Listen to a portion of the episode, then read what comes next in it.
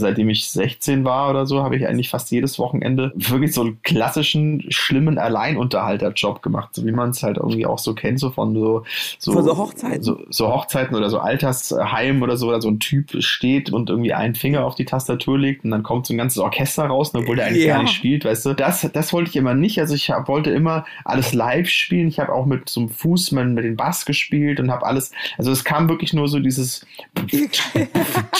das kam vom Band quasi, vom Drumcomputer.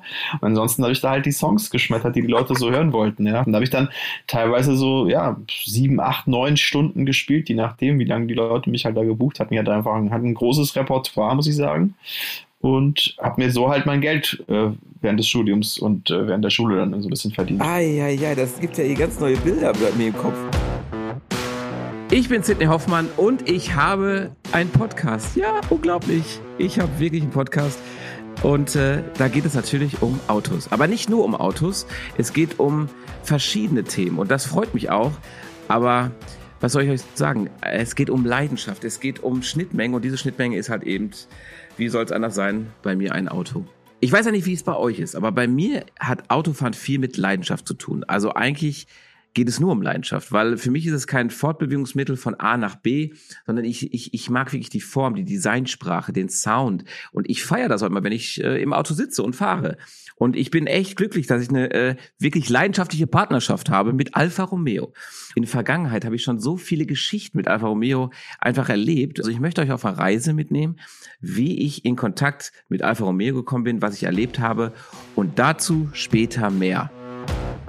Mein heutiger Gast, den kennen wir alle aus einer TV-Sendung und zwar einer Autosendung, würde ich eher sagen. Alarm für Cobra 11. Tom Beck ist mein Gast. Und jetzt will man natürlich denken, der hat so richtig viel zu sagen, was Autos angeht.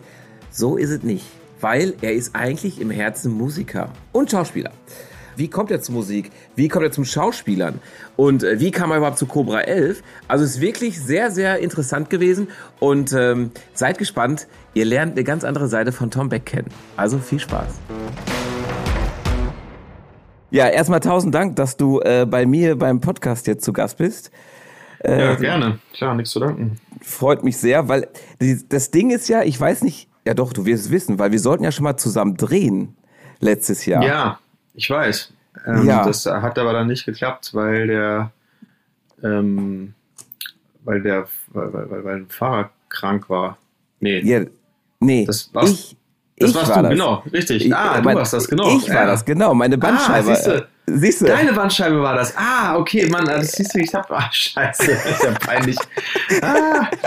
Siehst du, ja, ich dachte, irgendwie kommt mir das bekannt vor und ich dachte, irgendwie, ich hatte das auch in dem Kontext irgendwie gelesen. Ach, du warst selber der Mensch, weswegen das alles mir um die Ohren geflogen ist. Ja, schönen Dank nochmal. Sehr gerne, sehr gerne. Tut mir echt leid, weil ich hatte mal richtig so zweifachen Bandscheibenvorfall und der hat mich da so richtig weggehauen. Das ist natürlich richtig übel. In deinem Alter hat man noch keinen Bandscheibenvorfall. Mann. Ja, Dito, sage ich dir. Wir sind ja fast gleich alt. Ja. Also, wie alt bist du denn? Ich bin 79 geboren, also 41 jetzt. Siehst du, bist du noch ein Jahr jünger als ich. Und trotzdem schon mehr Krüppel, weißt du? Aber das wäre der Bandscheibe ist scheiße, ja. Ja, mega kack, weil danach bist du erstmal ruhig gestellt. So richtig, da bist du eigentlich weg bist du, weil du machst gar nichts mehr. Ich durfte mich ins Auto rein, wie soll ich sagen, ohne Rotation, Bewegung sollte ich mich ins Auto setzen. Wie soll das denn gehen? Mhm. Mit so einem Kran einfach reingehoben werden und dann ist schwierig. Also Bandscheibe bin ich Gott sei Dank verschont geblieben bis jetzt. Ich habe viel anderen Mist gehabt, aber auch hielt sie auch in Grenzen tatsächlich. Also aber Bandscheibe, habe ich schon von vielen gehört. Damit hast du wahrscheinlich ein bisschen zu kämpfen. Wie geht's dir denn jetzt? Ist ja schon fast ein Jahr her. Über ein Jahr. Also es geht gut. Also den Umständen. Nein, das sind Umstände. Jetzt hört sich immer an wie so ein Rentner.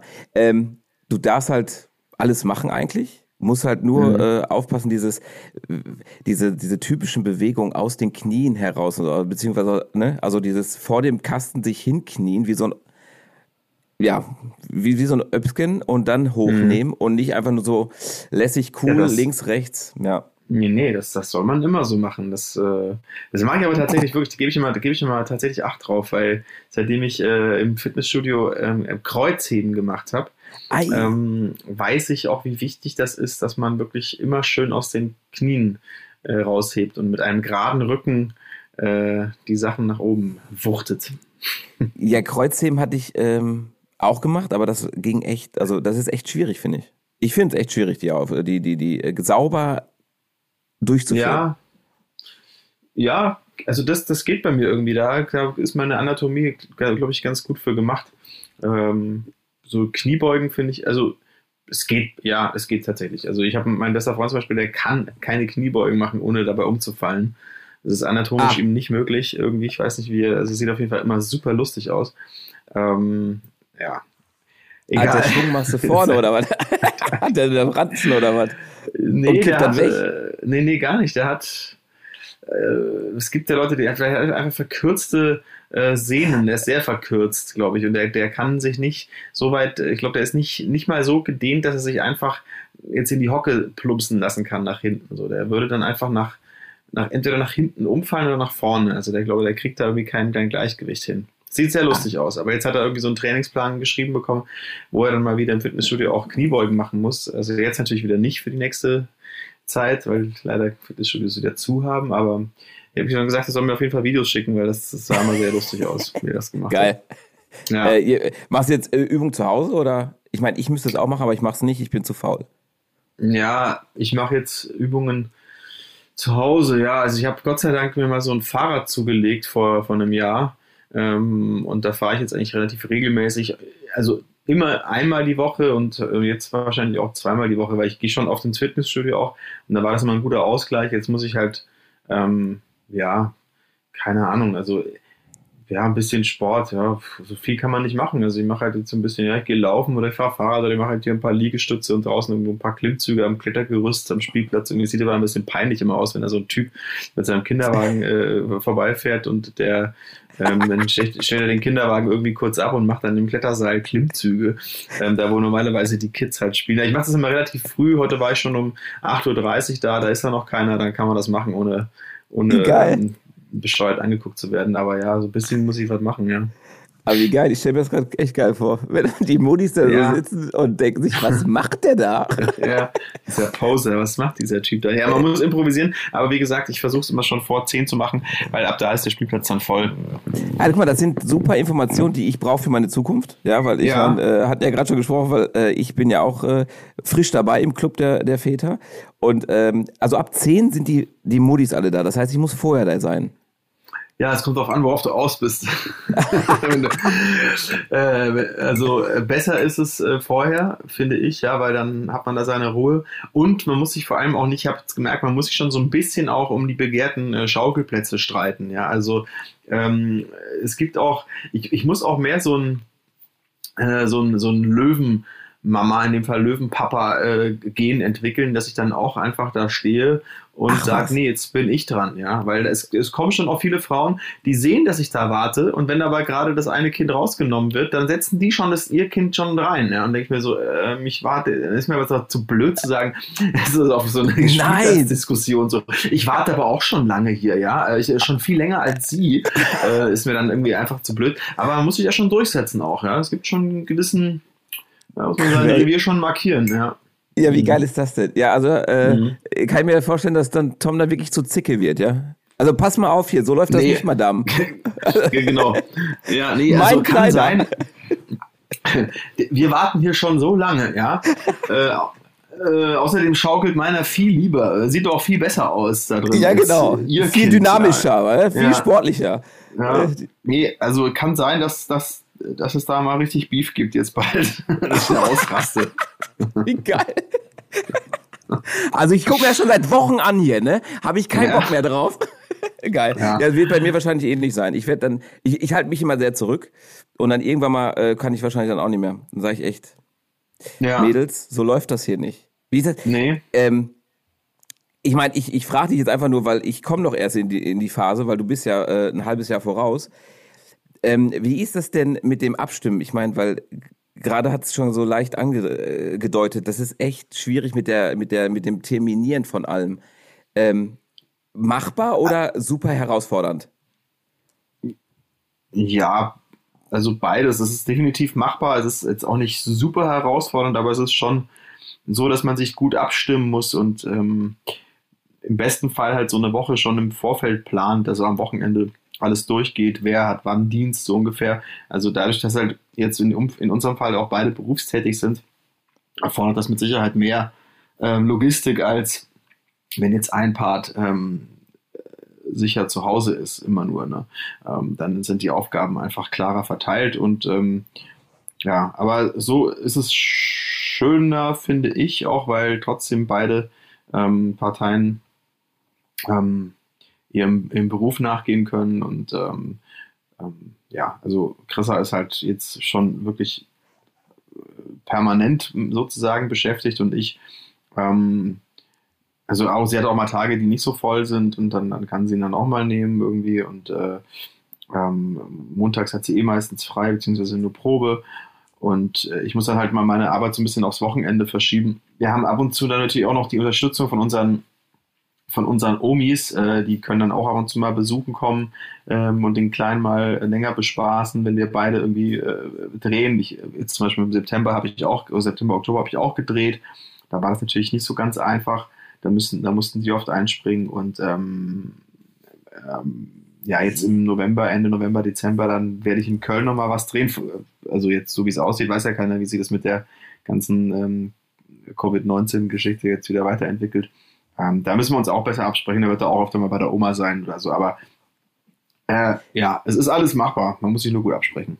Ja, okay, ich höre Hoffnung raus, das ist gut, weil man hat schon mal, ich habe schon mal Diskussionen, ist, ja, bleibt ja nie aus, aber es gibt mir Hoffnung, definitiv, weil man ist halt auch viel unterwegs, beziehungsweise jetzt auch weniger, aber man ist trotzdem hier und da, ne? Und ja, sehr spontan klar. Auch manche Sachen, wo ich denke, okay, wird schwierig. Ist deine Frau auch, also ist die zu Hause oder also erstmal schon, nehme ich mal an. Oder? Ja, erstmal schon, Jahr. Genau, aber ja. Sie will jetzt halt auch dann auch langsam wieder in den Beruf zurückkommen. Und ja. Dann habe ich auch gesagt, ja klar, verstehe ich, weil genau das, was du gerade gesagt hast, beide Welten sollen ja auch teilhaben an ihrem Berufsleben und Erfolge verzeichnen, ist ja so, es tut ja ganz gut. Ja. Oder auch ja, einfach diesen Alltag, weil ich glaube, also ich merke es auch, dass sie so langsam, wie soll ich sagen, irre wird. Mhm. So. Ja. Ich glaube, das ist ja verständlich. Ja, ich ziehe da echt den Hut vor, ne? Also wenn Frauen oder Männer, wie auch immer, je nachdem, der Part, der halt zu Hause bleibt und sich nur um die das Großziehen oder die Erziehung des Kindes kümmert, das ist schon echt eine Aufgabe, weil ja, du stellst halt deine Interessen komplett hinten an. Ne? Du bist halt nur für das Kind da. Und das ist schon, also bei einem Kind geht das ja wahrscheinlich noch so. Und dann, wie gesagt, die Schwester meiner Frau, meine Schwägerin, die hat 3 Kinder. Und da sehe ich schon so, wow, also das ist schon echt krass, was die da so jeden Tag so rockt mit denen. Yeah. Ja, aber habt ihr noch Oma, Opa in der Nähe oder so? Oder sind ja, ja, meine Mutter ist hier in Dortmund und ihre halt in Aurich. Da sind wir halt auch oft ja. Und dann passt das auch. Und dann hast du auch wirklich diese, wenn du dann wirklich mal so freie Minuten hast, dann denkst du auch wirklich, wow, krass. Also irgendwie fehlt dann was, weil du gewohnt bist, dass der Kleine da ist. Aber andersrum denkst du dir so, okay, warte mal, jetzt können wir ja ohne irgendwie Obacht zu haben einfach was machen. Ja. Das findet man dann erst wieder heraus, wie toll das doch ist. Nein, so, lass uns doch was essen gehen. Und so, nee, scheiße, hat ja alles zu. Ja, genau. Ja, lass uns doch irgendwie schön, machen wir so einen schönen Wellness-Tag heute. Ach so, nee, können wir nicht, hat ja alles zu. Ja, genau, lass uns ins Kino gehen, genau. Nee, fuck, ey. Ja, original. Doof, ne? Original. Ja. Ja, aber ich meine, ich habe ja mitbekommen, du hattest schon mal Covid, also Corona. Ja. Wie war das bei dir? Ach, bei mir war das eigentlich ein relativ milder Verlauf. Ich hatte 3 Tage Fieber, auch ziemlich hohes, also an die 40, so 39, 6, 7, so was. 3 Nächte, eigentlich tagsüber war es eigentlich okay. Es ging dann nachts immer ein bisschen hoch. Und dann war eigentlich ab dem Tag 4 war alles wieder cool. Also ich habe mich wieder fit gefühlt. Ist jetzt nicht so wie bei mir, wie nach einer Grippe oder so, wo du dann echt noch lange brauchst, um wieder bei dem Ausgangspunkt so zu sein, bei dem du vorher warst.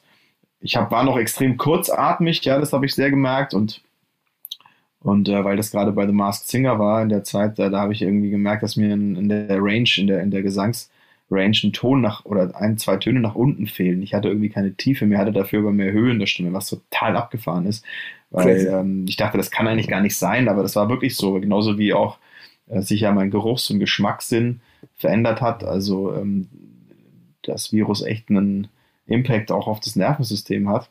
Genauso war es dann eben auch mit den Tönen. Das war wirklich super, super strange. Ja, okay, aber das war es dann auch. Also, genau. Und nach den 4 Tagen war das dann auch wieder der Geschmack wieder da? Nee, komplett nicht. Also das war erstmal wirklich so 3 Wochen weg. Und Geruchssinn war noch viel länger weg. Und auch irgendwie hat sich der auch verändert. Also der ist so, bei manchen Sachen, die riechen echt anders als vorher. Ich rieche so dieser Berliner Straßenmog, so wenn man so durch die Straßen läuft und es mockert so irgendwie im Sommer, es kommt so dieser ganze Dreck irgendwie, steigt so hoch. Das ist mir in diesem Jahr wie in keinem anderen Jahr aufgefallen. Ich bin so sensibel auf also es stinkt so krass, ich kann manchmal gar nicht auf der Terrasse sitzen und ich denke so, das stinkt so hier. Und das sagt meine Frau, was denn? Also ja, es riecht ein bisschen, aber ja, und wenn wir durch die Stadt gehen, denke ich so, ich muss kotzen, ich kann das nicht mehr ab. So. Also das hat sich total intensiviert. Und ja, so Duschgels, da riechen manche komplett anders jetzt. Also es ist wirklich. Du bist schwanger. Du bist schwanger, weil das habe ich schwanger auch gemacht. Das kann natürlich auch sein. Ach, krass. Also wenn du das jetzt so erklärst, dann ist es wahrscheinlich auch gemachter Virus von Umwelt, von Greta oder sowas. Die will, dass wir dann, ne, nicht so wirklich diese Auto. Genau, das wird alles. Es ist noch nicht mal der Autos. Ja, es ist einfach alles. Es ist dieser ganze auch so abgestandene, so der Gulli-Geruch, der so hochkommt und so alles. Also dann vermischt sich, glaube ich, alles, auch wenn es so heiß ist, dann so tote Ratten, die dann noch irgendwo so vor sich hin schimmeln. So irgendwie. Also es ist ein Geruch, den kann ich wirklich nicht anders beschreiben als mit solchen ganz vielen ekelhaften Attributen, weil das riecht einfach schlimm. Und das hat sich komplett verhundertfacht oder so in der Intensität. Ach du Scheiße. Ja, bin ja froh, dass ich in Dortmund wohne. Da ist es nicht so viel mit toten Ratten.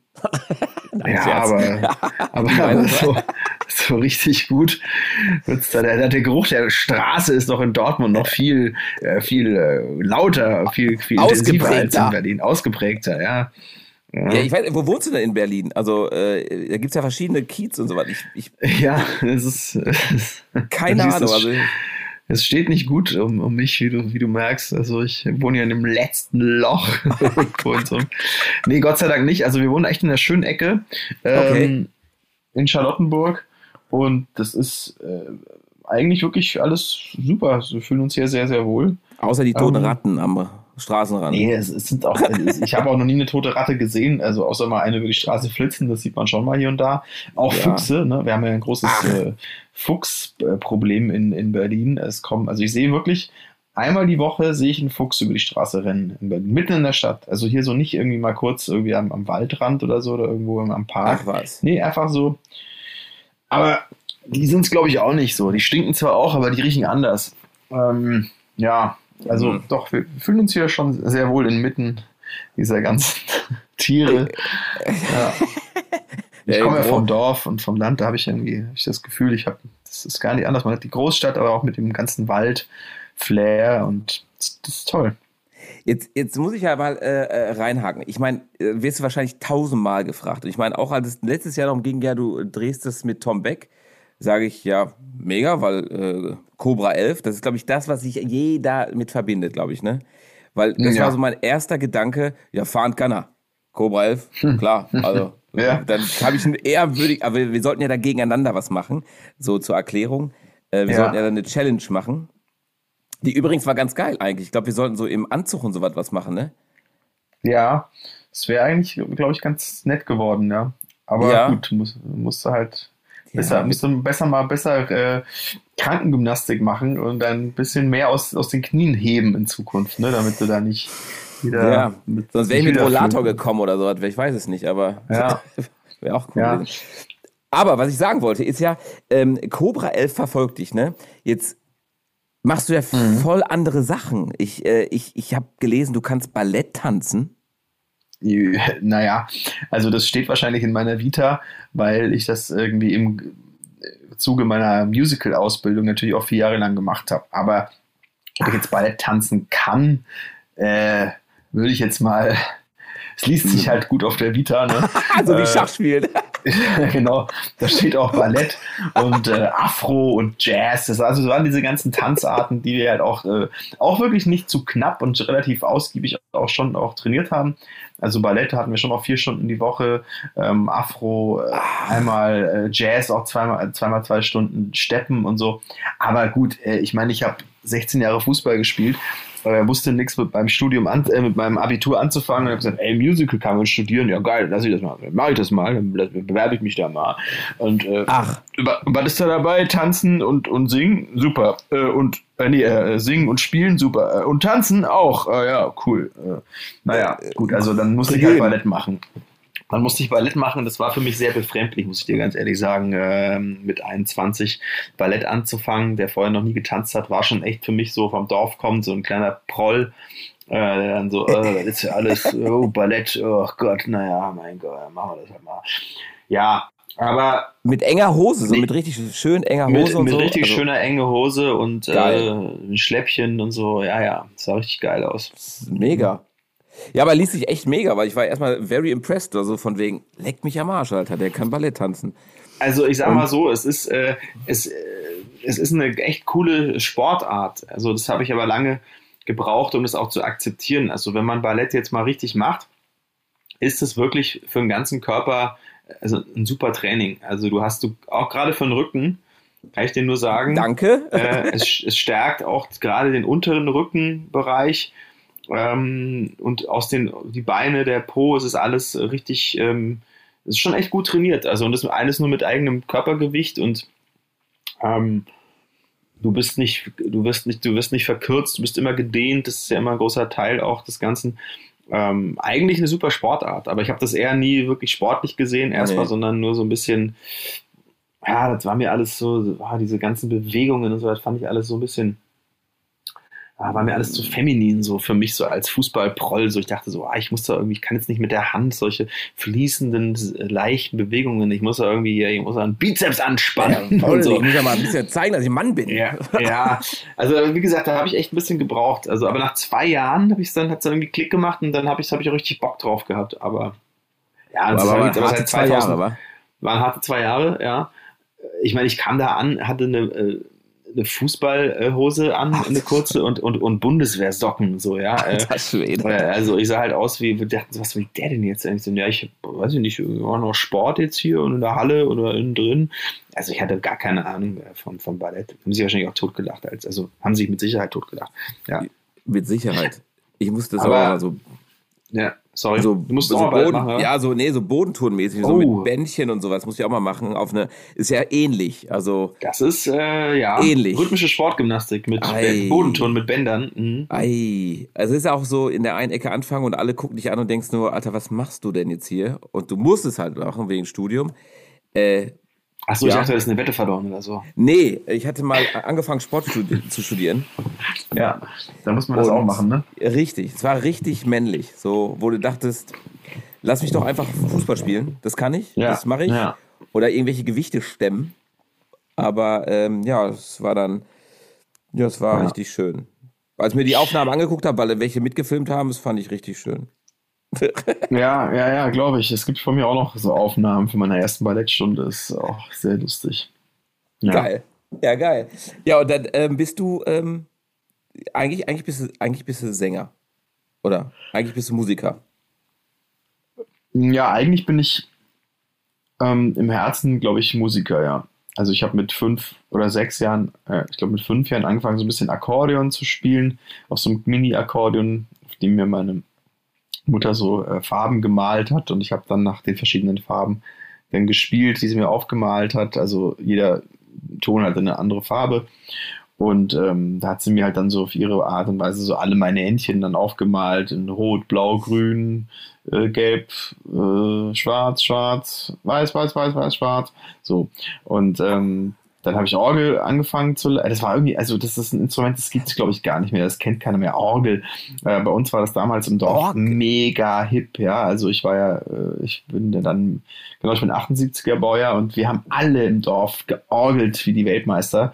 Da muss ich mir kurz helfen. Warte mal, ja? Akkordeon ist doch dieses, ja, diese mit dieser... Ja, Ziehharmonika, ne? Genau. Also diese Akkorde, die du halt umhängst und mit links... Und dann so zwei Enden hast und duck. Genau. Ah, okay, wie so ein Seemann, ne? Wie so ein Seemann, genau. Ja, eine Quetschkommode, Ziehharmonika, ja, geil. Wie auch immer, ne? Ja, Akkordeon. So. Okay. Und dann das Teil quasi einfach in die Horizontale gelegt, ja.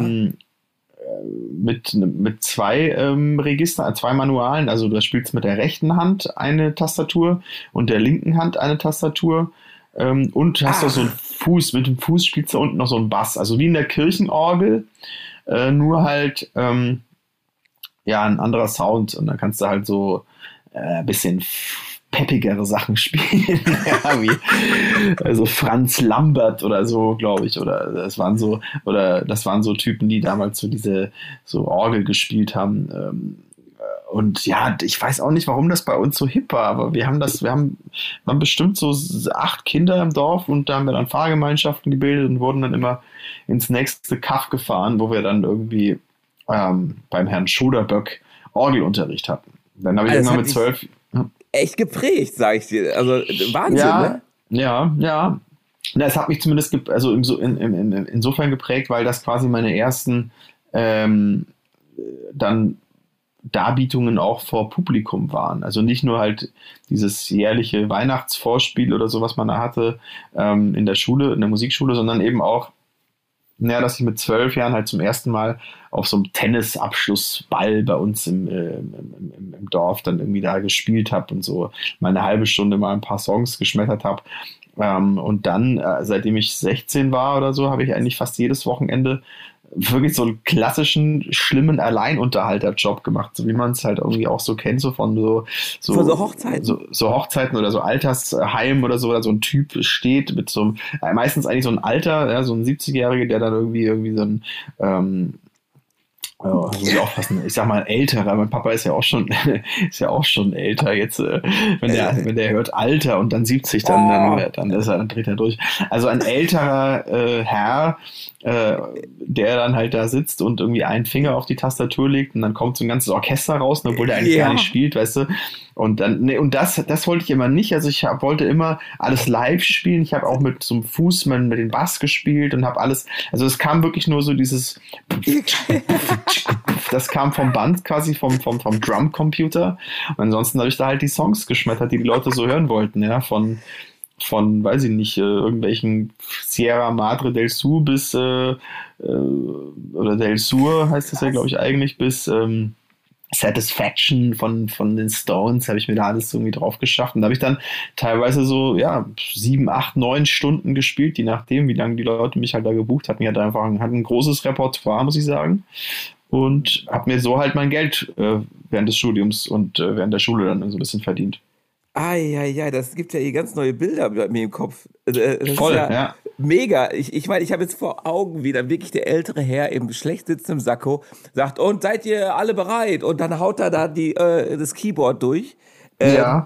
Und das hast du da gemacht. Genau, ich habe zumindest die Songs gespielt. Wenn es nach meinem Papa gegangen wäre, dann wollte er auch immer, dass ich Witze erzähle und so und den ganzen Clown da mache. Und da habe ich gesagt, nee, ich mache alles, ich mache Musik gerne, aber ich mache hier wirklich nicht den Clown. Das konnte ich irgendwie auch nicht. Und so reden, das habe ich da, das war nicht so. Aber es war trotzdem eine gute Schule, erstmal vor Publikum zu spielen, das Publikum zu lesen, auch wenn das natürlich jetzt, sagen wir mal, es ist echt die härteste Schule der Welt, glaube ich, wirklich, weil die kommen ja nicht wegen dir, die kommen wegen der Feier und dann hast du halt so einen Typ, der halt Musik macht und der spielt am besten geile Songs, ja, und die Songs, die wir hören wollen, so, und das deckt sich ja nicht immer mit dem Geschmack, den du selber hast, so, und dann spielst du halt jetzt für dich so irgendwie so ein paar Oldies oder so, machst du was, wo du halt echt Bock drauf hast und dann kommt aber irgend so eine Frau, die sagt, ja, jetzt haben sie schon die ganze Zeit englisches Zeugs gespielt, jetzt kennen sie nichts Deutsch. Und dann sagst du, ja, klar, ich habe auch Volksmusik. Ja, freilich, spielst du mal was Schönes von den Tilletaler Schützenjägern. Nein, freilich. Und dann so. Das ist halt. Alter, wie geil ist das? Ja, Respekt, weil jeder war schon mal auf so einen älteren Geburtstag oder sowas, wo dann wirklich der Entertainer schlechthin da an der Orgel steht oder an dem Keyboard. Ja. Guck mal, man sagt eigentlich Orgel, dabei ist es ein Keyboard. Es ist eine Orgel oder ein Keyboard? Es kommt drauf an. Also es gibt natürlich der klassische Alleinunterhalter, den du jetzt auch vor deinem geistigen Auge hast, der spielt auf jeden Fall ein Keyboard in der Regel. Weil da ist einfach nur eine Tastatur und die machen sich auch nicht mehr so groß die Mühe. Da legst du halt einfach einen Finger drauf und da ist alles schon einprogrammiert und dann kommt der geilste Sound raus. Und dann machst du mit der rechten Hand so ein paar so Filz so und alle denken so, wow, ey, der hat aber krasse Skills hier, ey, Wahnsinn. Aber das war bei mir jetzt, der Sound war nicht so voll, dafür war halt aber alles live. Und ich habe wirklich quasi eine Orgel gespielt. Also ich habe eine Orgel zusammen, es ist jetzt für den Zuhörer vielleicht nicht so interessant, aber es ist das Bild ist interessant, das Bild ist sehr interessant. Es war eine selbst zusammengestellte Orgel im Sinne von, mit der rechten Hand habe ich einen Synthesizer bedient, mit der linken Hand ein E-Piano und mit dem linken Fuß habe ich einen Fußbass gespielt. So, jetzt haben wir es ganz konkret. Das ist die Anleitung zum Nachbauen. Genau. Ja, aber ich stelle mir das, wie alt warst du da? 16? Naja, ich war ab 16, 17, 18. Ich habe das gemacht, bis ich 21 war, 22. Dann hatte ich auch Bands parallel. Aber ja, also ich hatte dann eine Coverband, mit der habe ich dann auch fast jedes Wochenende gespielt. Von daher musste ich das dann nicht mehr machen. Es hat mir natürlich mehr Spaß gemacht, dann irgendwie die Songs zu spielen, die ich eigentlich selber gehört habe auch oder so. Und dann kam ich dann mit einer Coverband, zu den Proben, dann haben die da einfach richtig geil so Bon Jovi gespielt. Also ich so, oh geil, ja Mann, das darf ich jetzt auch noch singen, mega.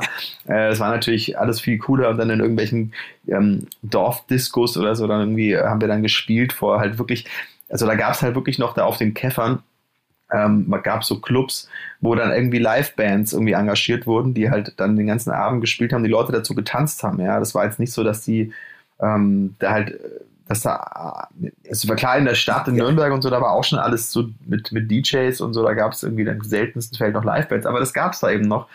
Und da kamen die Mädels halt hin, um irgendwie dazu zu tanzen. Da warst du natürlich der Gott da mit deiner Coverband. Da warst du ein Rockstar. Da war ich ein Rockstar, auf jeden Fall. Und das war halt eine mega lustige Zeit. Ich konnte danach zwar immer nicht wirklich, also im Studium war ich dann, das war schon während des Studiums, als ich in München war und ich hatte da klassischen Gesangsunterricht und der Gesangslehrer, die haben uns eigentlich auch verboten, während des Studiums irgendwie noch auf unsere alten Gepflogenheiten sozusagen, also beruflicher Natur zurückzugreifen und das weiterhin zu machen, damit wir halt unsere Manierismen, die sich vielleicht so angeeignet hatten über die Jahre, dass sie sich so ein bisschen, dass wir die ablegen. Ich habe aber gesagt, ey, drauf geschissen. Also ich habe hier meine Band, dafür verdiene ich Geld und das macht auch mega Bock. Ich fahre auf jeden Fall immer am Wochenende zurück und nach Nürnberg und mache da meine Gigs und konnte halt dann leider meistens Montag bis Mittwoch noch nicht singen, weil ich mega heiser war, weil wir halt natürlich immer rumgeschrien und irgendwelche Nirvana-Krams und sowas und dann irgendwie Offspring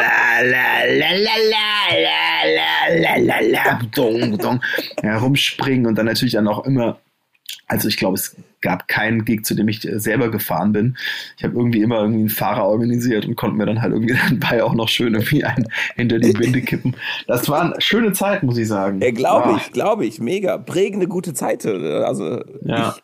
Ich meine, das wirst du, glaube ich, so nicht mehr erleben. Nee. Das bist ja seriös. Nicht. Du bist ja erwachsen, seriös. Ja. Verdammt.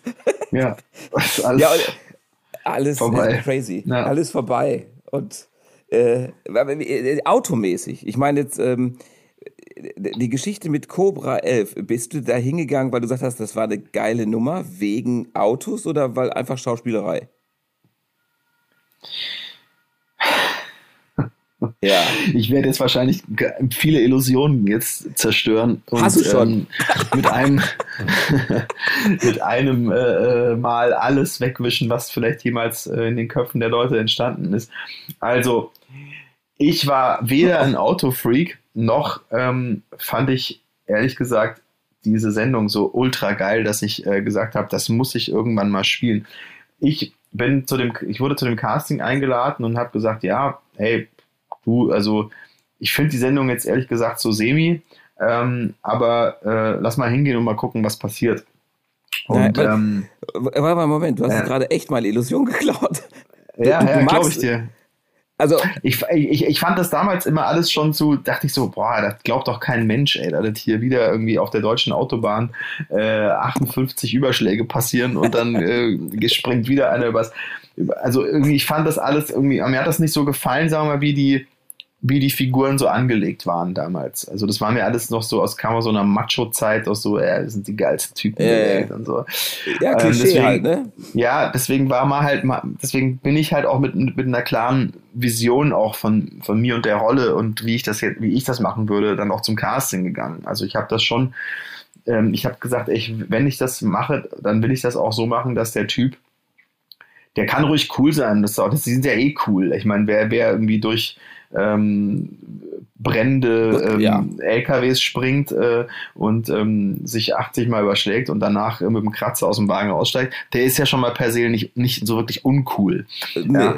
Und wenn der aber halt zusätzlich auch mal über eine Bananenschale fliegt bei der Verfolgungsjagd oder halt irgendwie mal irgendwo hängen bleibt oder halt eben dann irgendwie sieht er halt total durch auch aus, wenn er dann aus so einem Wagen aussteigt und die Haare sind hier und da. Also wenn man halt dieses Bild von diesem perfekten Autobahnhelden so ein bisschen brechen kann, das war mir halt super wichtig, dass die halt auch wirklich, dass die halt auch Mist bauen und dass die eben nicht so, ja, so makellos sind, so, und dass diese Typen sind, die keine Schwäche zeigen oder auch zulassen, so. Das fand ich irgendwie so ein bisschen irgendwie noch so 70er oder so, ich weiß nicht. Und das ist sehr authentisch jetzt dann. Naja, es ist zumindest, also es ist vielleicht ein bisschen greifbarer geworden irgendwie dadurch, habe ich so das Gefühl gehabt. Wir waren ja auch ein Team, das echt gut funktioniert hat, aber jetzt nicht nur auf der Leinwand, sondern auch privat. Wir haben uns zwar auch echt gekabbelt und haben uns da ordentlich, also es ist halt, muss ich vorstellen, man verbringt da mehr Zeit als mit seinem Partner, ne? Also wir haben da so viel gedreht jedes Jahr, dass du bist von morgens bis abends mit einem anderen Partner irgendwie im Auto oder halt irgendwie auf der Straße oder im Büro oder keine Ahnung.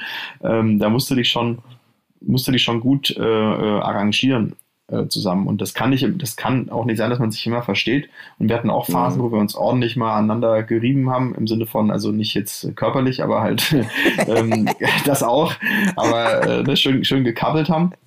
Aber wir haben uns immer irgendwie auf einer respektvollen Ebene auch die Meinung gesagt und so und dann meistens eben super verstanden. Deswegen, es war eine sehr, sehr coole Zeit, die sie dann in dem Fall ja auch auf den Zuschauer übertragen hat. Deswegen werde ich ja jetzt auch noch, wie du schon gesagt hast, 8 Jahre später oder sagen wir mal, oder 7 Jahre später, 7,5 Jahre später immer noch mit der Sendung in Verbindung gebracht. Natürlich auch dank der Wiederholungen, die RTL seitdem auch immer noch ausstrahlt, lässt mich die Sendung natürlich nicht so richtig los.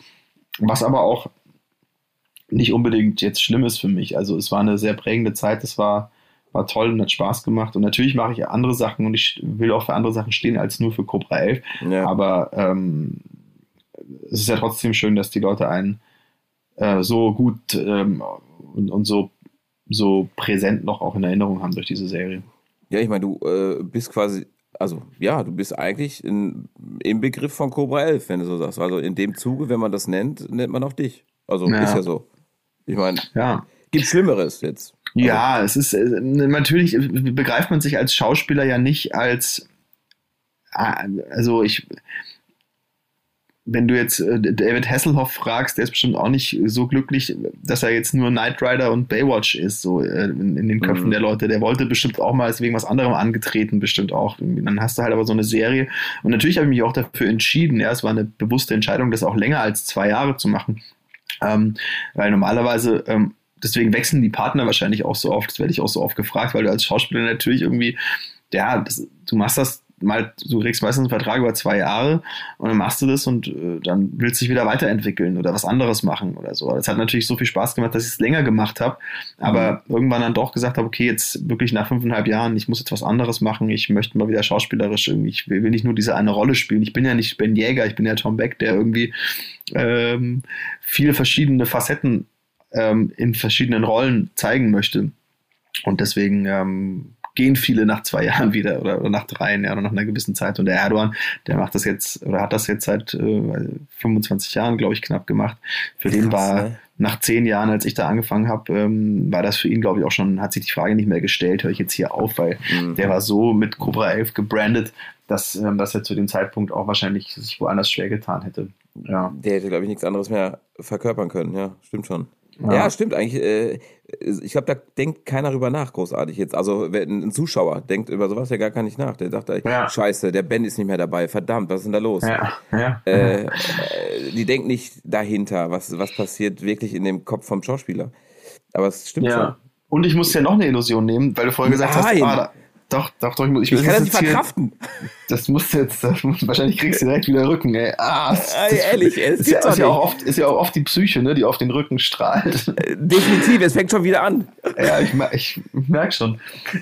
Also, weil du gesagt hast, da kommt einer, naja, Autofahren kann er. Also. Nein, sag es nicht. Ich sag mal so. Nee, also,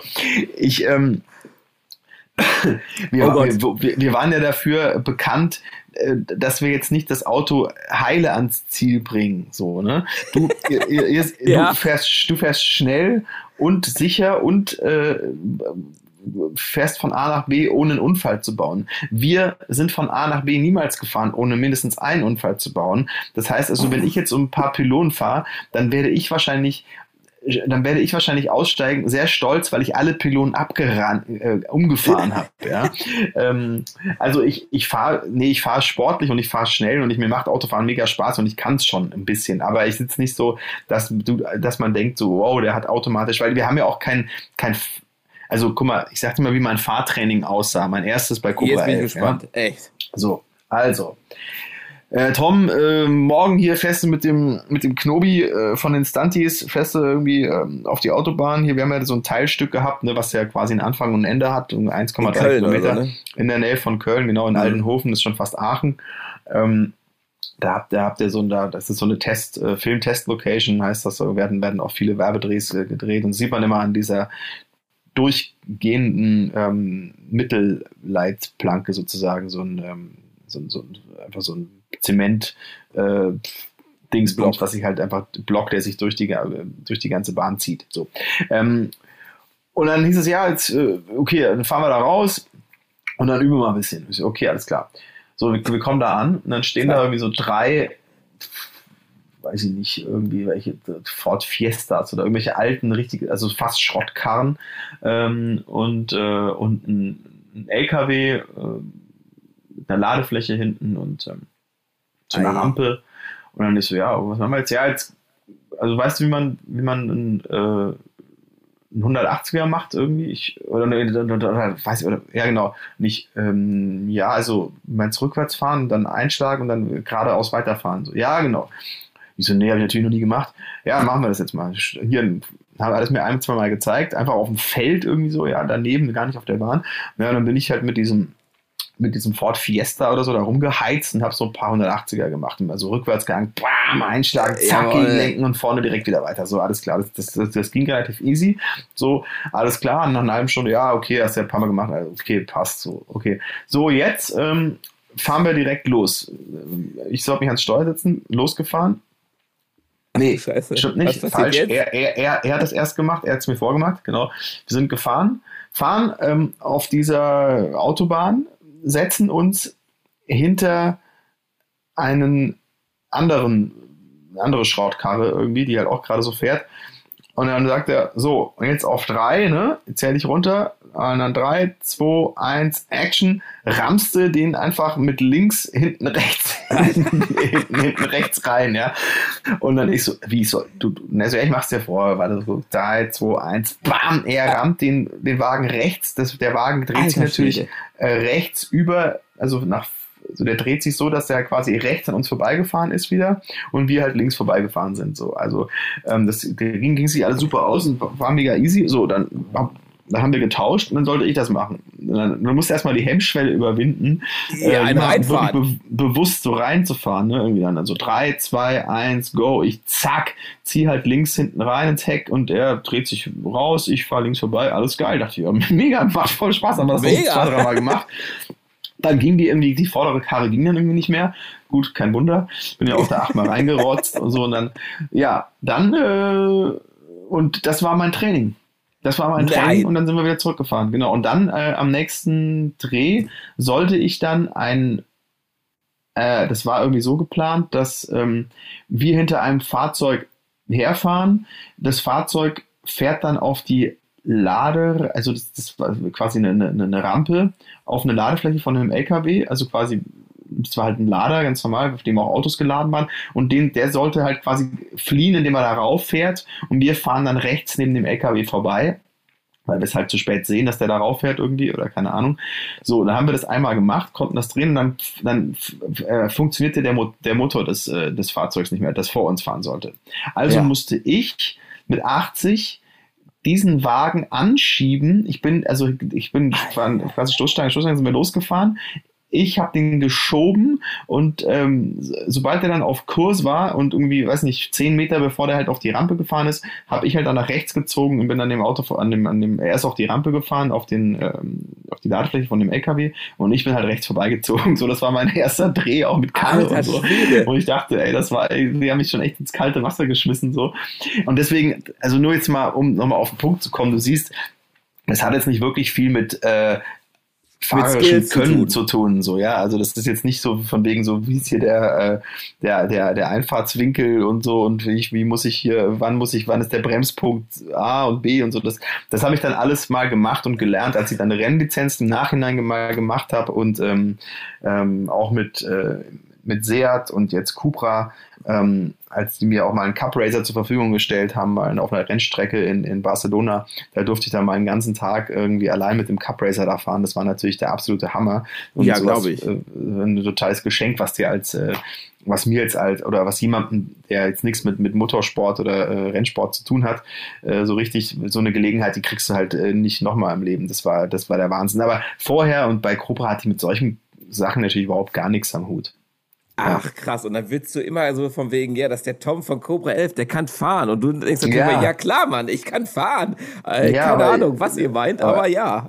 Aber du hast ihn wahrscheinlich auch noch nie gefragt, ob der, ob der Doktor, wie hieß er, Bringmann von der Schwarzwaldklinik, ob der wirklich am offenen Herzen operieren kann, weißt du? Das stelle ich gar keine Frage. Ja, da stellt man die Frage irgendwie nicht, komischerweise, ne? Weil man weiß, ja, der spielt ja einen Arzt, aber ich spiele jetzt ja auch einen Autobahnpolizisten. Ich kann auch wahrscheinlich nicht durch brennende LKWs springen.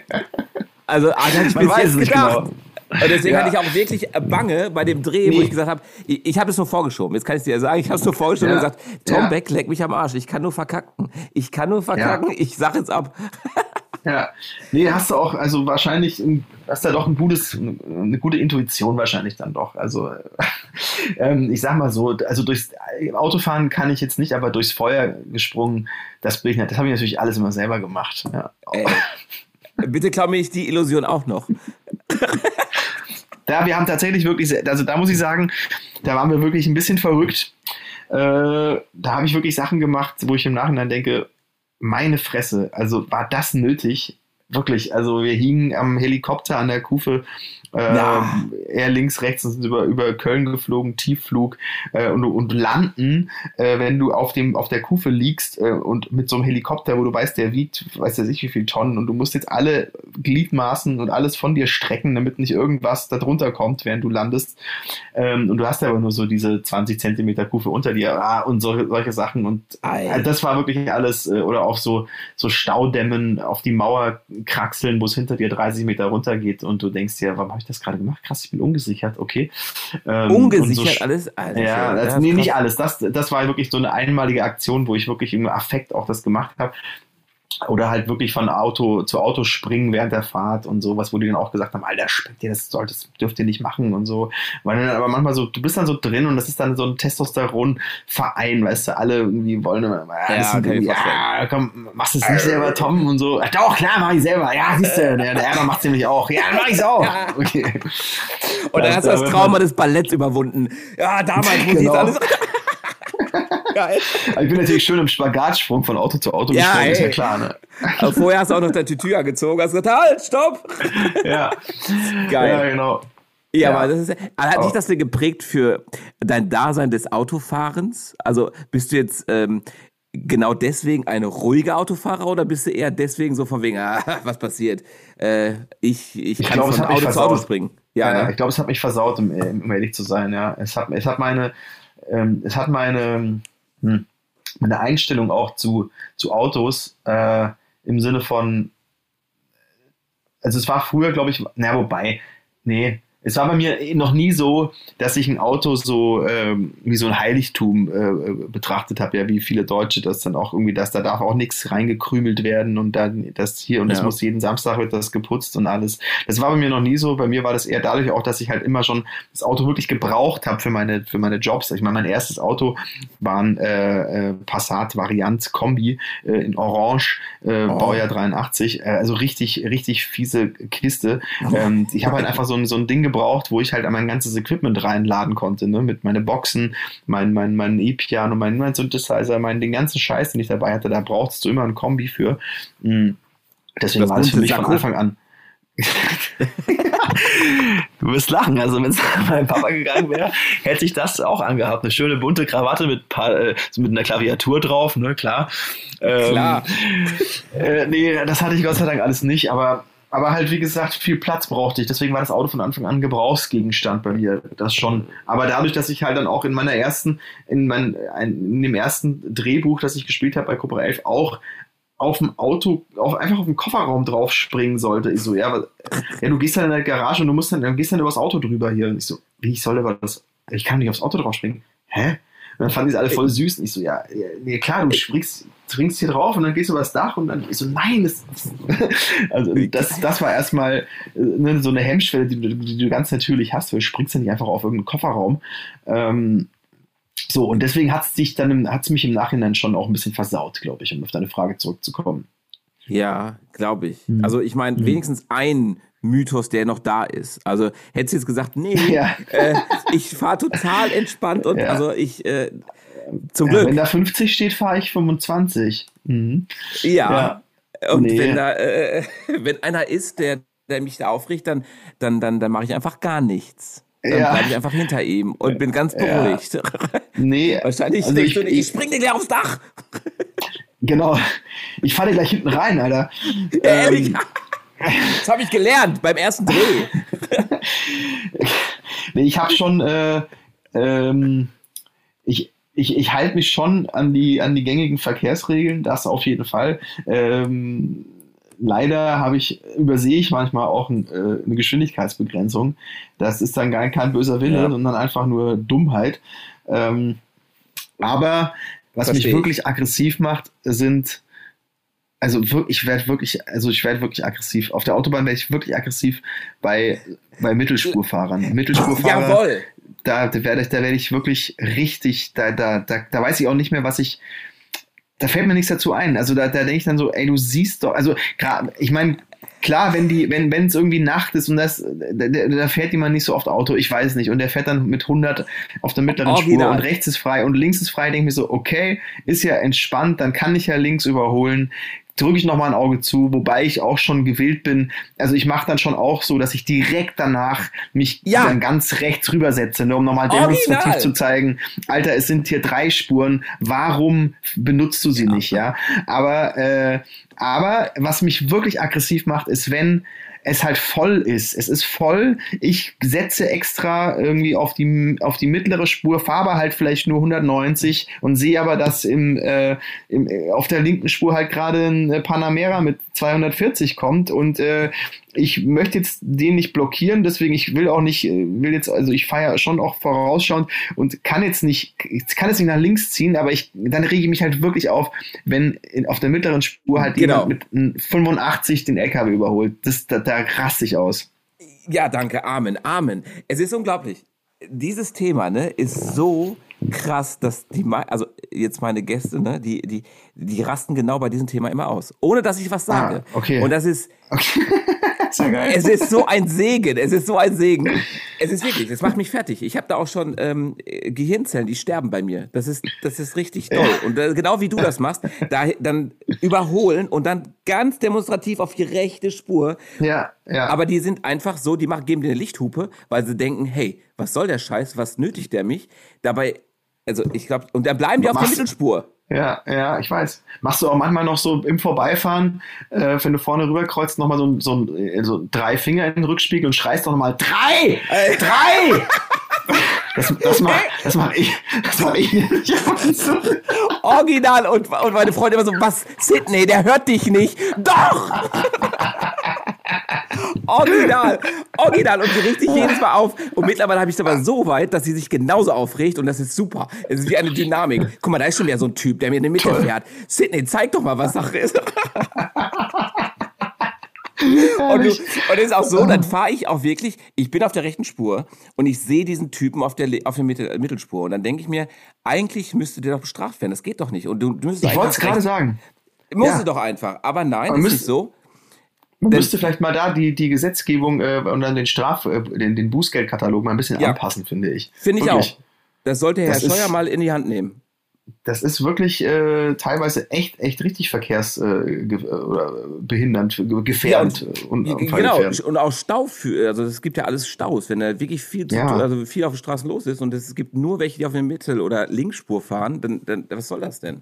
Das ist ja das nächste. Ja, weil wenn ich gucke ja auch immer, ich ziehe ja jetzt auch nicht einfach rüber, wenn ich sehe, ich kann ja ungefähr abschätzen, also vielleicht können es die Leute dann nicht, das liegt ja vielleicht dann daran, ich weiß nicht, aber du kannst ja ungefähr abschätzen, okay, wenn ich jetzt rüberziehe, muss ich entweder so krass aufs Pedal drücken, dass es gerade noch reicht, aber ich werde ihn trotzdem irgendwie zum Bremsen zwingen wahrscheinlich. Ich muss ja seine Fahrt jetzt verlangsamen. Das will ich nicht. Deswegen denke ich, aber wenn du doch jetzt hinter so einem LKW fährst und du ziehst dann einfach wirklich so ganz gemütlich rüber und du siehst aber, dass hinter dir auf der mittleren Spur und links kommt jeweils zwei Fahrzeuge und einer muss, dann ist doch klar, wenn die relativ gleich schnell sind oder der mittlere halt ein bisschen langsamer ist, dass der halt dann voll in die Eisen steigen muss und dann halt aber auch nicht so ein bisschen zu beschleunigen und so weiter im gleichen Tritt zu fahren, das nervt mich einfach. Das ist diese Unumsichtigkeit. Auch generell nervt mich das im Straßenverkehr, muss ich sagen, wenn Leute wirklich nur auf ihre eigene Karre gucken so und ihr Ding so machen und überhaupt nicht nach links, nicht nach rechts. Es gibt ja Leute, da kannst du vorbeifahren und winken und rechts und links und die gucken nicht. Und das sind aber nicht Frauen, hübsche Frauen, die vielleicht keinen Bock haben, irgendwie angequatscht zu werden oder so, die halt sich so einen Scheuklappenblick sich schon so angeeignet haben. Weißt du, gibt's ja auch, wo sagen so, nee, jetzt quatsche ich wieder an, ich schaue immer nur nach vorne. Nein, das sind einfach Leute, die einfach das nicht sehen, die checken nicht, dass da noch was um dich rum passiert. Die wollten auch nicht sehen. Könnte ich mich direkt wieder reinsteigern, ey. Da muss man echt aufpassen, dass man sich da nicht in Rage redet. Da könnte ich mal einen Schluck. Ja. Aber es ist wirklich so, Und ich könnte auch ausrasten. Aber das freut mich, dass es dir genauso geht, weil ich denke immer, ich bin der letzte Überlebende, der irgendwie so denkt. Dank des Podcasts sehe ich, es gibt mehrere, die genauso denken. Wir müssen eine Selbsthilfegruppe. Wir müssen uns mal treffen, irgendwie vielleicht mal alle zusammen. Mal. An irgendeiner Autobahn. Vielleicht so ein abgesperrtes Stück bei Aachen. Ja. Was fährst du für ein Auto gerade? Ich fahre einen Cobra. Einen Cobra Ateca. Der ist cool, den habe ich mal in Spanien bin ich mir mal gefahren. Ja, finde ich gut. Ja, voll gut. Also macht mir total Laune. Auf jeden Fall. Und mit einem Kind geht's ja. Wie heißt der neue? Von der Formentor. Ja, genau. Formentor. Ja, also.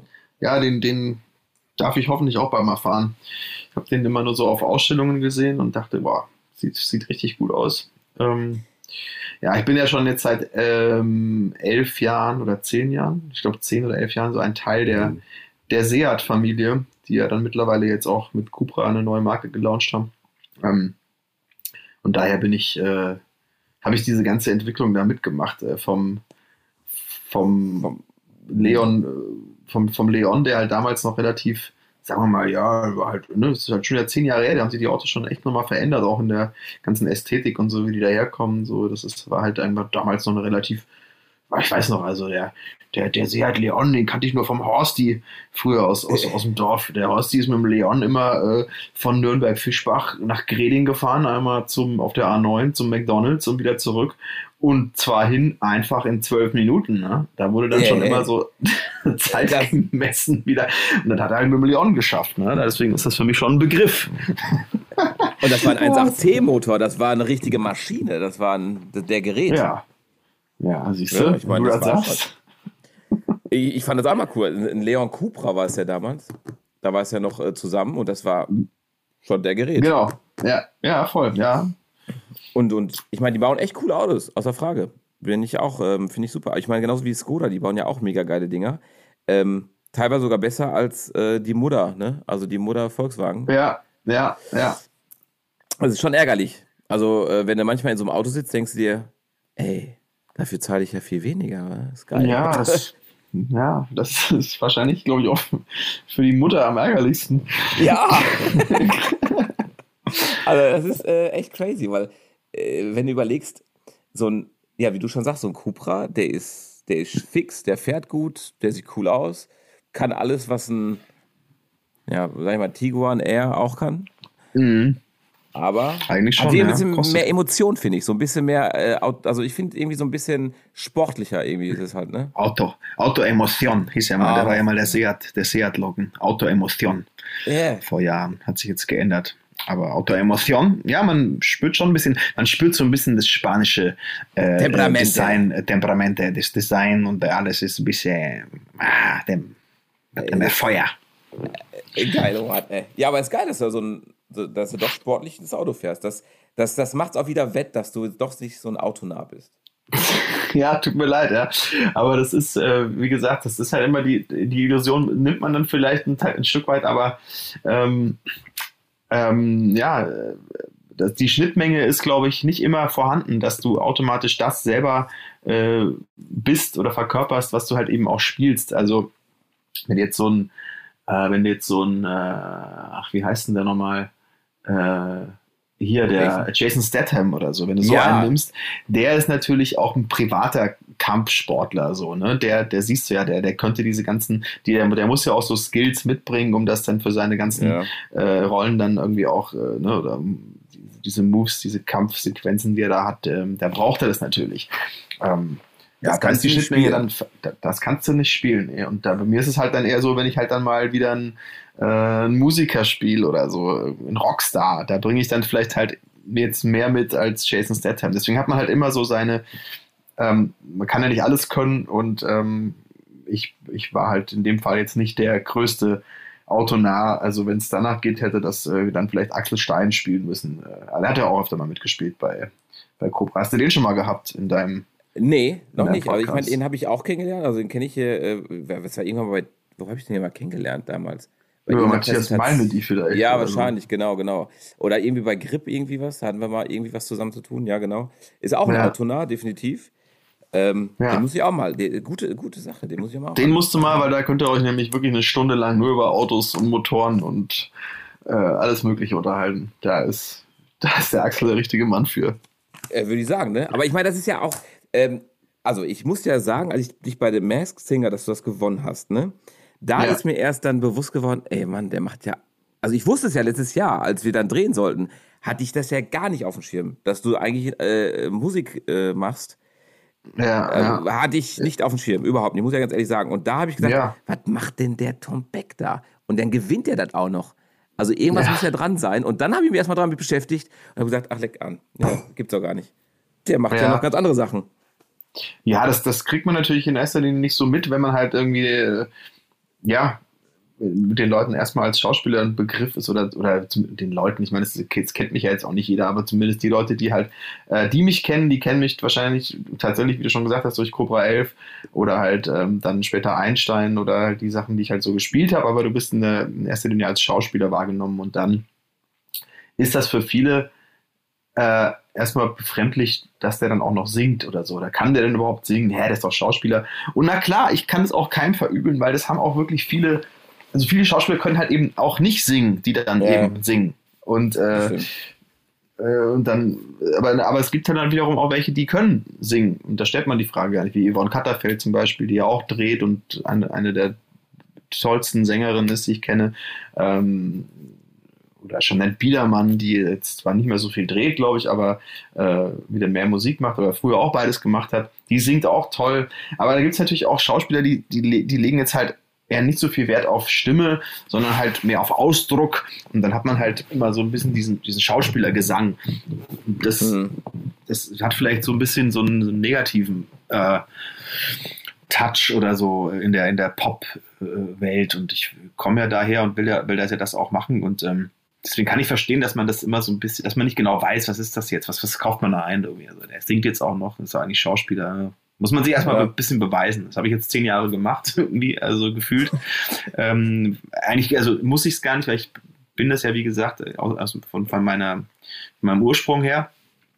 Aber habe halt dann vor 10 Jahren oder vor 9 Jahren mein erstes Album veröffentlicht, und seitdem spiele ich Konzerte, und die Leute, die auf Konzerte kommen seitdem, das ist auch tatsächlich wirklich ein sehr, sehr treuer Stamm an Fans, die mich seit Jahren begleiten.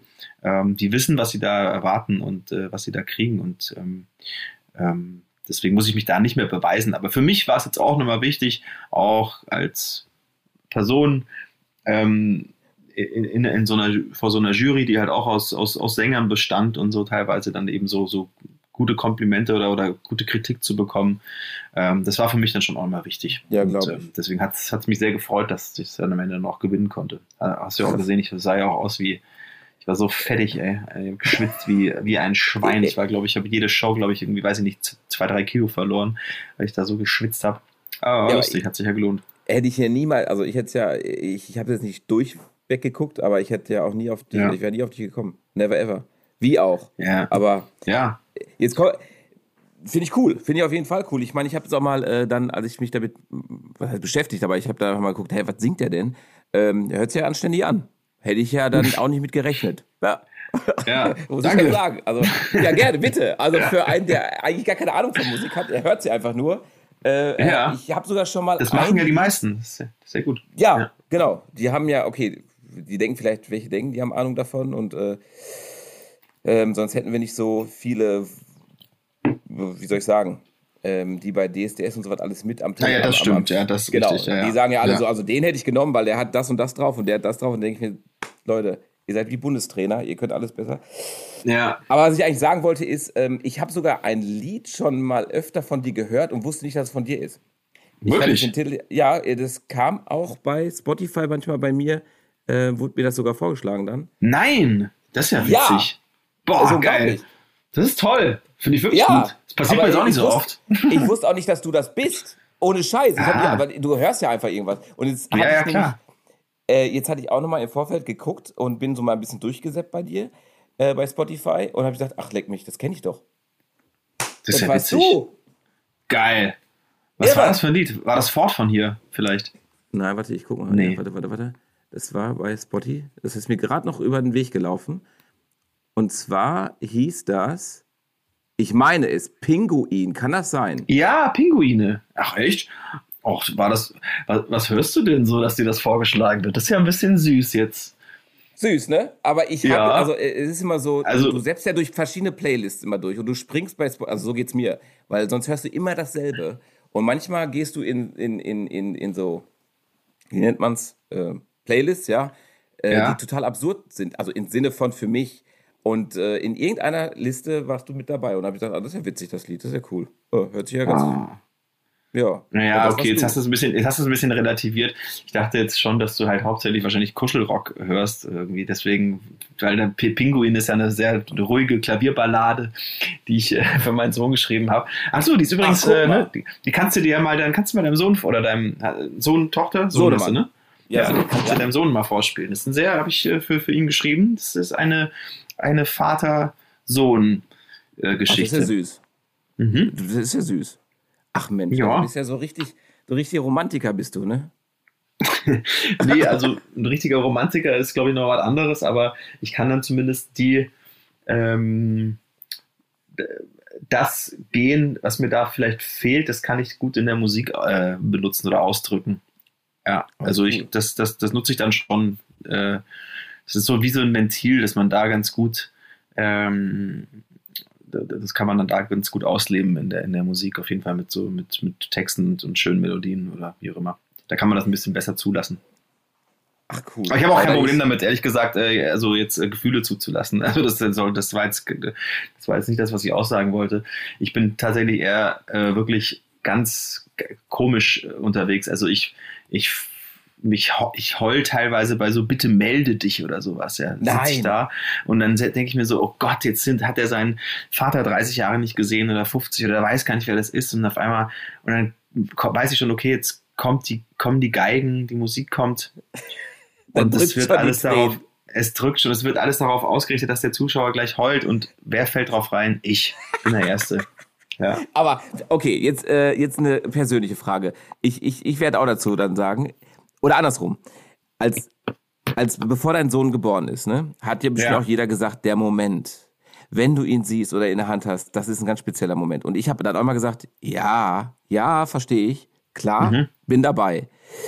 Ich kann nur sagen, seit der Geburt, ich habe noch nie in meinem Leben so viel geheult. Also ich habe wirklich geweint, also vor Glück und vor Gefühlsausbruch. Hatte ich nie gedacht, dass das der Fall sein wird. Ich meine, meine Freundin hat mir aus dem FaceTime, aus dem Krankenhaus dann und ich habe geheult. So eine Momente. Hätte ich nie gedacht, dass das passiert. Ist es bei dir ähnlich gewesen? Also der Moment war für mich ähnlich groß, glaube ich schon. Also ich kann es jetzt aber nicht an Tränen messen, weil das ist mir nicht so gegangen tatsächlich. Also mein bester Freund, der hat auch super oft geheult, hat er gesagt und so. Das hat ihn dann einfach so übermannt. Das ist mir so zweimal passiert auf jeden Fall auch, wo man so das Kind so anguckt oder das Baby und so in der Hand hält und einfach nur dann denkt so, boah, was ist das? Also da wird man dann so völlig übermannt. Aber das ist mir jetzt nicht ständig passiert. Nee, also das ist aber auf jeden Fall schon auch so zweimal vorgekommen, dass man total... Also man ist sowieso permanent verzückt, ja, und man guckt das Kind an und denkt sich, oh Gott, und dann ist es einfach alles super toll, aber dass ich jetzt so immer in Tränen ausgebrochen wäre, das nicht, ich habe das dann irgendwie direkt genutzt und das eben auch in diesem Song dann zum Beispiel auch verarbeitet und also das ist schon... Das kann ich ja nicht. Deswegen staut sich's bei dir wahrscheinlich auch mehr an und dann kommt's halt irgendwie vielleicht dann öfter mal so raus, aber es ist schon es ist halt einfach ein Wunder. Es ist einfach crazy, ein kleines Wunder. Mhm. Das stimmt. Weil du hattest ja auch gesagt, was ich voll gut finde, weil ich das genauso sehe, dass der Sohn ohne Medien aufwachsen soll. Finde ich ja auch mega cool. Ja, weil es ist einfach nur, dass die Leute verwechseln immer so ein bisschen, dass ich würde nichts lieber tun, als meinen Sohn ständig zu posten und den Leuten das zu zeigen, wie süß der ist und was der für ein geiler Typ ist und den Namen auch zu verraten, alles. Hätte ich überhaupt gar kein Problem mit. Im Gegenteil, ich würde das super gern teilen. Aber, diese Öffentlichkeit und damit in Verbindung gebracht zu werden, das ist halt einfach nicht geil. Es ist viel, also ich fände das für ihn schöner, wenn er einfach total losgelöst davon groß werden kann und wenn ihn damit keiner in Verbindung bringt und einfach quasi nicht schon so vorverurteilt wird. Ah, du bist ja der Sohn von oder so. Und wir halten uns jetzt auch nicht für die Beckhams oder so, dass wir nie nirgendwo hingehen können, ohne erkannt zu werden oder so. Ja, das auch nicht, keinesfalls. Aber es ist trotzdem, ich will das einfach nicht. Also kann er dann irgendwann selber entscheiden und so, das ist alles gut, aber jetzt finde ich das irgendwie richtiger, wenn er ganz unbehelligt davon groß wird. Ja, das kann er selber. Ich meine, sehe ich genauso. Auch Kindergarten oder sowas, da soll er auch nicht sein, da guck mal, das ist der von Sidney. Das ist, kann ja auch nicht immer gut sein, oder? Also kann ja auch wirklich nervig sein für ihn. Dass er sich ja noch mit so einem Scheiß da auseinandersetzen muss. Weil er zum Beispiel keinen Bock auf, irgendwie über Auto oder was auch immer, wie auch immer. Also er soll sich das selbst entwickeln. Das finde ich auch. Finde ich echt gut. Finde ich mega gut, weil das machen halt viele anders und jeder soll das so machen, wie er will, außer Frage. Ich glaube, man macht es einfacher für den Kleinen. Glaube ich auch. Ja, das finde ich echt gut. Aber Tom, wir ich glaube jetzt ungefähr 1,5 Stunden sind wir jetzt schon zugange, fast gefühlt. Ja, 1:12:15. Ich hab ja meine Sprachnotiz noch mitlaufen lassen. Könnte ich euch das noch schicken, falls die Audioqualität nicht zufriedenstellend ist, kann ich euch das noch rüberflanken. Ach, das war super. Also ich hab's mega, ich hab's gehört. Ich meine, ich muss ja ehrlich sagen, sonst bin ich auch in meinem Studio. Und macht das. Und jetzt ist es auch, dass ich in meinem Büro hier sitze und war auch mit den technischen Skills, musste ich auch erstmal gucken, ob das alles so funzt, weißt du? Deswegen. Aber es tut mir echt leid, dass du um 11 schon da gewartet hast, also wenn das wirklich so ist. Ach, kein Ding. Also ich hatte Bescheid gegeben. Also ich habe um kurz nach 10 noch mit der Agentur telefoniert und darum gebeten, ob man das noch verschieben kann. Und dann meinten die, nee, um 2 habt ihr schon wieder den nächsten oder so, aber um 12 ging es noch. Und dann habe ich gesagt, ja, 12 würde ich sofort nehmen dann. Und dann deswegen... Alles cool. Ich habe mich ja gefreut, dass es überhaupt noch stattgefunden hat. Also ich habe gedacht, ich habe ja auch eine Nachricht bekommen, weil jetzt auch, ich saß jetzt auch nicht hier. Ich war jetzt in der Firma hier bei mir und habe dann in der Werkstatt was gemacht und also was, alles gut. Okay. Um Gottes Willen, ich war ja nur froh, dass du dann überhaupt noch gesagt hast, klappt, weil... Ja, sicher. Ja, sicher. Ja, sicher. Ja, finde ich mega geil, weil jetzt, ich hatte ja immer noch im Kopf, wir hätten uns ja kennengelernt bei diesem Dreh und da habe ich gesagt, jetzt muss ich den Tom dann so kennenlernen. Ja, siehst du, ich hab's, irgendwie hat da was geklingelt, aber ich hab's jetzt nicht ganz auf die Reihe gekriegt, dass du derjenige warst, weswegen dieser ganze Dreh, den ich mir wochenlang vorher schon im Kalender rot angestrichen habe, dann geplatzt ist. Aber naja, gut.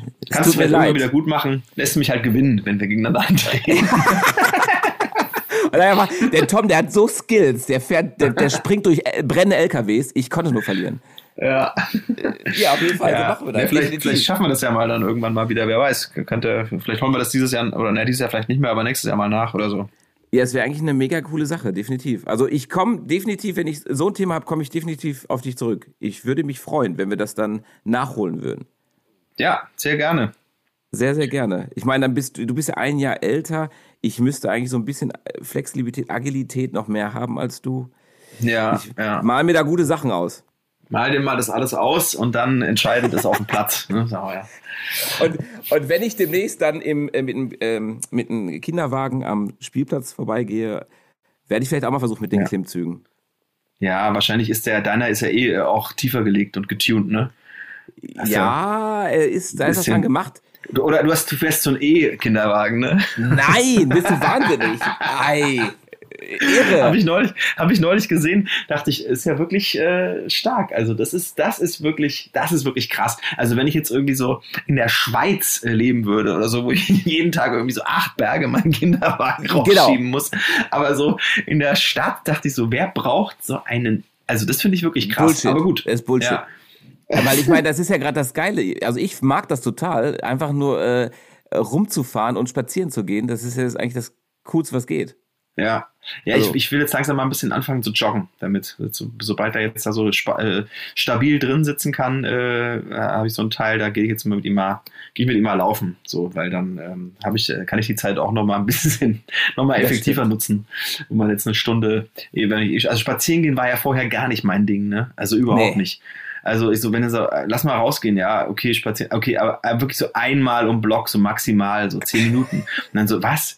Ja, lass wieder raufgehen. Hä, wir sind doch jetzt gerade mal, wir wollten doch spazieren gehen. Ja, sind wir doch jetzt. So. Oh, aber jetzt finde ich es auch richtig geil. Ich gehe da immer so, schön hier durch meinen Kiez, hole ich mir da noch einen Kaffee irgendwie. Ja, jetzt ist im Moment natürlich schlecht. Genau. Heute Morgen wollte ich mit dem Messer, da dachte ich, oh, komm, jetzt gehe ich nochmal kurz hier frühstücken oder so, als wir um 8:30 schon draußen waren. Aber alles schon zu. Naja, alles schade. Ja, aber das ist auch irre, über was für Themen man sich dann immer unterhält. Ne? Also ich meine, du sitzt in der Männerrunde und das sind alles Väter, also frisch gewordene Väter. Oder dann gibt es erstmal eine halbe Stunde über solche Themen, wo ich mir selber denke, so Jungs, stopp, jetzt warte mal ganz kurz. Wir müssen über Autos reden, aber noch nicht über Kinderwagen oder Sonstiges oder Wahnsinn, ne? Also ja, es ist mir noch tatsächlich auch noch gar nicht so oft passiert jetzt in der Zeit. Aber immer klar, man ertappt sich dann schon, aber ich muss dir ganz ehrlich sagen, das ist in diesem Jahr auch super zu kurz gekommen. Also ich komme ja aus Nürnberg, bin dann nach München, da habe ich 10 Jahre gelebt, dann habe ich 10 Jahre in Köln gelebt und jetzt bin ich seit 3 Jahren in Berlin. Das heißt, meine Jungs sind auch komplett verteilt in ganz Deutschland. In Berlin wohnen die wenigsten tatsächlich noch. Der eine wohnt in Brandenburg, der andere wohnt in Hamburg, die meisten oder meine engsten Jungs wohnen noch in Nürnberg. In Köln wohnen noch ein paar Jungs, das ist irgendwie echt doof. Also wir haben uns, als ich in Köln gelebt habe, da haben wir uns wirklich noch regelmäßig irgendwie auch immer so zum Fußball gucken oder so getroffen irgendwie und dann immer so Champions League Abende oder so oder am Wochenende halt und so. Es war halt richtig geil auch immer. Trotzdem musste man sich immer schön zusammenreißen, dann, wenn man Champions League geguckt hat, weil man am nächsten Tag noch arbeiten musste. Ja. Aber egal, es war trotzdem sehr, sehr lustig und das ist jetzt alles, fällt irgendwie alles weg, deswegen komme ich gar nicht so oft in Versuchung, ja, großartig in so einer Runde zu sitzen, wo man dann sich ertappt über so Baby-Talk irgendwie. Ja, crazy. Also einerseits ist es ja cool, dass es nicht so war, aber andererseits natürlich, die Zeit wird wieder kommen. Aber schade, dass man halt diesen Kontakt, ne, ich meine, es geht mir ähnlich, dass ich auch nur noch telefoniere dann teilweise, weil du einfach denkst, okay, ist gerade irgendwie doof, die Situation. Eben, aber gerade kann man sich auch nicht treffen, von daher ist es sehr wurscht. Wird schon alles hoffentlich wieder werden irgendwann. Ja, definitiv. Und wenn es dann wieder cool ist, dann werden wir irgendeine Challenge machen. Warte ab. Ja. Ich denke mir was aus. Denk dir was aus, ich bin am Start. Ja, geil. Freut mich sehr. Ja, mich Tom, auch. Ganz, ganz lieben Dank, dass du dir Zeit genommen hast. Ja, danke dir. Hat mich sehr gefreut und lass uns das wirklich machen. Ohne Scheiß. Ja, sehr gerne. Hätte ich echt Bock drauf. Dann kannst du mir ein paar Skills mit so von Auto zu Auto und ich dir vielleicht 1, 2 Skills so fahrdynamisch geben. Ja, ich glaube, da kannst du mir ein paar sinnvollere Tipps mitgeben, auf jeden Fall. Aber lass das machen. Ja cool. Ja, dann liebe Grüße an Sohnemann, ne? Und sag ich, du auch. Natürlich, ja, werde ich machen. Werde ich ihn dann sagen, das ist der Tom, liebe Grüße. Ich spiele mal Pinguine vor. Mal gucken, wie es findet. Ja, mache ich. Auf jeden Fall. Alles klar. Cool. Dann schöne Zeit. Vielen Dank dir und dir auch. Bis bald mal, ne? Bis bald. Danke, Tom. Jo, danke dir. Ciao, ciao. Tschüss. Ich meine, wenn man 18 ist, kauft man sich ja ein Auto und das muss cool sein. Ich meine, weil man muss ja auf jeden Fall King vom Berg sein. Und bei mir war es ein Golf 2. Der hatte 90 PS und war eine 1,8er Maschine. So, worauf ich hinaus will, ist, man hat ja so sein Traumauto. Und ich wollte einen kompakten haben. Und dann kam 2001 war es, kam dann die GTA-Baureihe von Alfa. Eine 147er GTA. Das war so das Flaggschiff von diesem Golfklasse, sag ich mal. 6 Zylinder, 3,2 Liter, 250 PS und ein Sound megamäßig. Und der hatte breite Backen. Das war damals mein nicht erreichter Traum. Alfa hat noch einen nachgeschoben, eine 156 GTA. Selbe Maschine, genauso geilen Klang, aber sah noch bulliger aus. Da bist du ja komplett ausgerastet. Ja, ich konnte mir den nie leisten, habe mir den nie geholt. Ich meine, damals habe ich mir den Traum nicht erfüllt, aber Alfa bringt ja jetzt gerade eine neue GTA raus. Vielleicht wird es ja diesmal was. Wer weiß. In dem Sinne, hat mich gefreut, dass ihr zugehört habt. Bis zum nächsten Mal. Euer Sidney. Ciao.